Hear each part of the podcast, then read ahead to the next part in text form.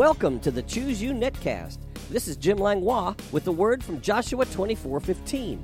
Choose you this day whom you will serve, but as for me and my house, we will serve the Lord.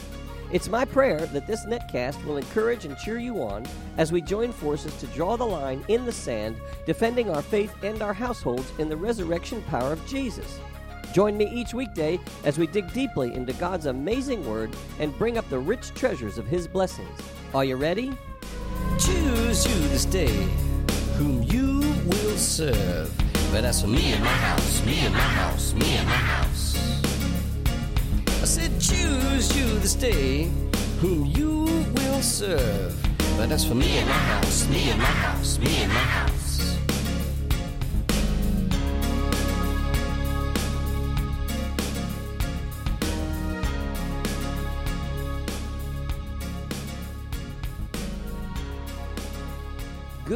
Morning, Networld, and thank you for tuning in. This will be part two of our series called The Slave Trade. And we've been talking about understanding the answer to a very important question. The question was Was Jesus born with the nature of sin? You might not think it's an important question. You might not think it makes a difference, but it really does. It's very, very important that we answer this question properly. We began yesterday by understanding the parts to man, that we are a three part being spirit, soul, and body. But there are other spiritual factors which also have a play in our nature, our character, and our behavior.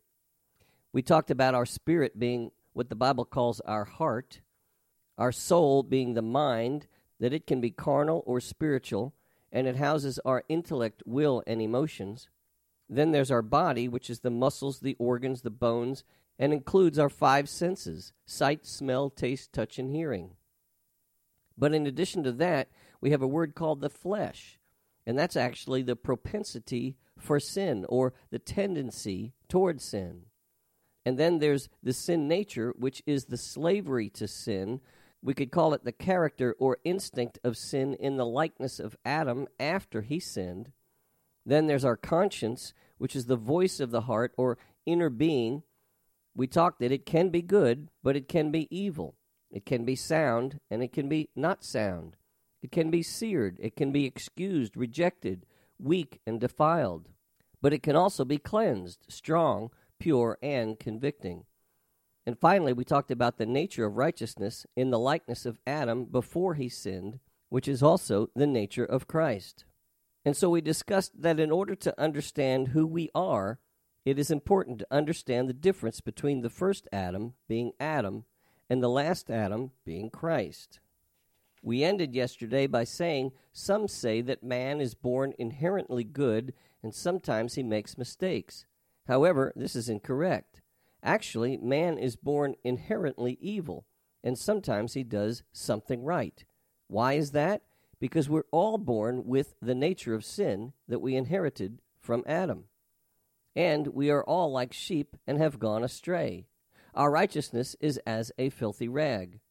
Isaiah chapter 53, verse 6 says, All we, like sheep, have gone astray. We have turned every one to his own way, and the Lord has laid on him the iniquity of us all. Why is that? It's because we're born with the nature of sin, inherited from Adam. Isaiah chapter 64, verse 6 says, We are all like an unclean thing, and all our righteousnesses are like filthy rags. We all fade as a leaf, and our iniquities, like the wind, have taken us away. And then in Romans chapter 3, verse 10, it says, As it is written, there is none righteous, no, not one. However, because of God's love for man, he sent the last Adam being his own son Jesus, to legally fulfill the law where the first Adam failed, and to restore the relationship between God and man. The book of Hebrews, chapter 4, verse 12 says, For the word of God is living and powerful, and sharper than any two edged sword, piercing even to the division of soul and spirit, and of joints and marrow, and is a discerner of the thoughts and intents of the heart with all seven of those characteristics and parts of man, what we just read in Hebrews said that there's only one thing that can divide between all those parts to understand how they work and relate together, and it's the Word of God which is living and powerful. So, continuing in our question, was Jesus, the last Adam, born with the nature of sin? Well, because of God's love for man, he sent the last Adam, his own son Jesus, to legally fulfill the law where the first Adam failed. And it was done to restore the relationship between himself and man.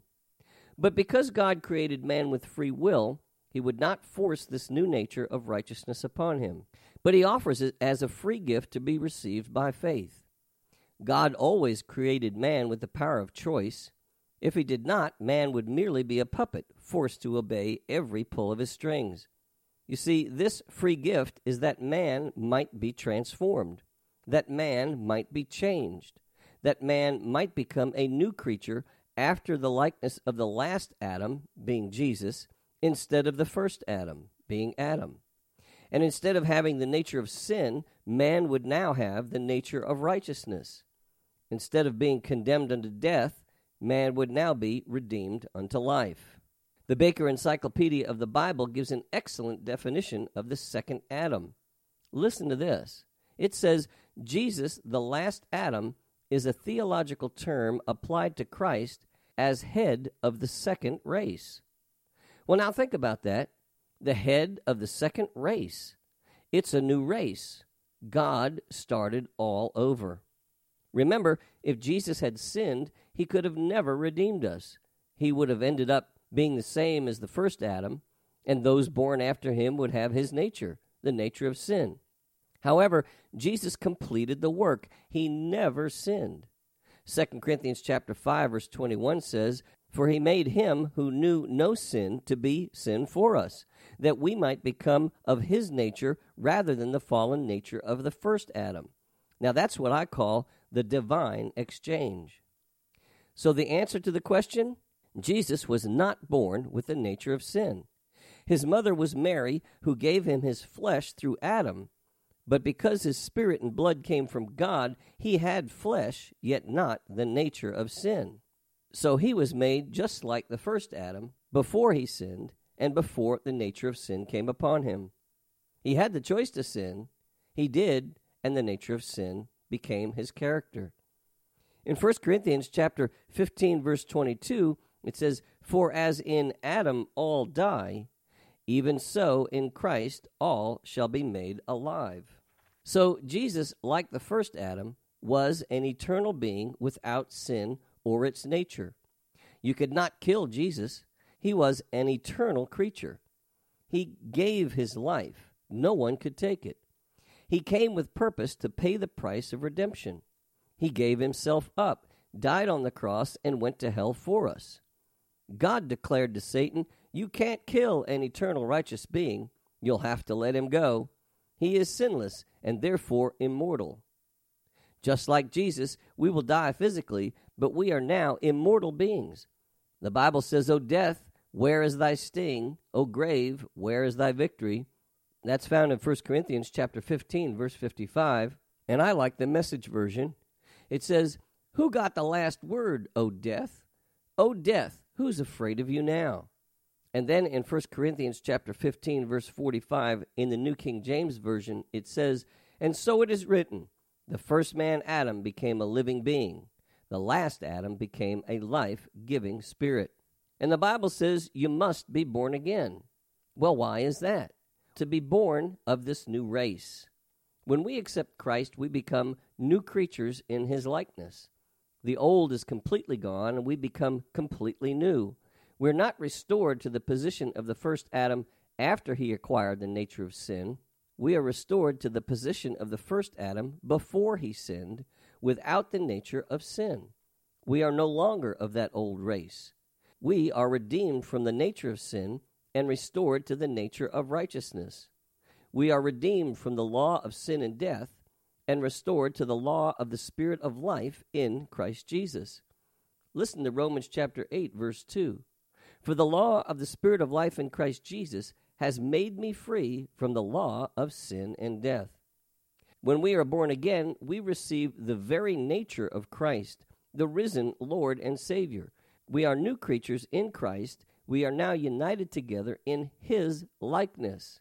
That's not the first Adam's likeness, it's the last Adam's likeness. Romans chapter 6 verse 5 confirms that by saying, "For if we have been united together in the likeness of his death, certainly we also shall be in the likeness of his resurrection." Not only are we forgiven and cleansed from all unrighteousness, we are redeemed from the very nature of sin itself. We have his likeness. And the word likeness means to possess certain characteristics or to be in a particular state or condition. Like both the first and the last Adam, we still have the flesh, the propensity to sin, the tendency toward sin. We still have the free choice to sin. We still have temptation to sin. And we still have to renew our minds to the Word of God and walk in the Spirit. However, we are forgiven. The price has been paid. And because we no longer have the nature of sin, we now have the ability to walk free from sin. In other words, we're no longer slaves to sin. The chains and bondage of the sin nature have been broken. Thus, our ultimate deliverance from the slave trade. And 1 Corinthians chapter 10 verse 13 says it very well. No temptation has overtaken you except such as is common to man. But God is faithful, who will not allow you to be tempted beyond what you are able, but with the temptation will also make the way of escape that you may be able to bear it.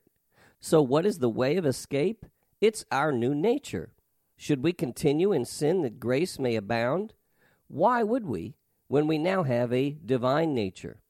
Listen to 2 Peter chapter 1 verse 4, by which have been given to us exceedingly great and precious promises, that through these you may be partakers of the divine nature, having escaped the corruption that is in the world through lust. Yep, Satan's in the slave trade, and he wants us to be slaves to sin. He wants us in chains. But thanks be to God, we're new creatures in Christ. We are a new race in the likeness of Christ. We possess his characteristics. We are in his particular state and condition. We are the righteousness of God in Christ. Now, this is now, not tomorrow. This is finished, not coming one day in the future or when we die. We are no longer slaves bound to sin and its nature. We are now bond servants of Christ. This is much different than a slave. A bond servant is one who gives himself up to the will of another by choice. And the feminine word for this is handmaid. So men are bond servants and women are handmaidens of the Lord. Wow, once again, our time is up. I certainly have enjoyed this teaching on the slave trade, and I'm so glad we've been set free by the blood of the Lamb. Tune in tomorrow, same time, same place, and same channel. I'll see you then, and I call you blessed. You have been listening to the Choose You Netcast with Jim Langlois. If you have enjoyed this program, you can find out more about Jim Langlois Ministries on the Master's House website at tmhnow.org. That's tmhnow.org. On the Media tab, you can listen to many more messages, subscribe to my daily devotional emails, and follow the link to my blog site. If you'd like to write me or become a financial partner with this ministry, my address is The Master's House, Post Office Box 1568, Mechanicsville, Virginia 23116. That's The Master's House, Post Office Box 1568, Mechanicsville, Virginia 23116. Online donations can also be made at tmhnow.org, and my email address is pastorjim at tmhnow.org. This is Jim Langlois saying, Be blessed, you and your whole household. Until next time. Choose you this day. But that's for me and my house, me and my house, me and my house.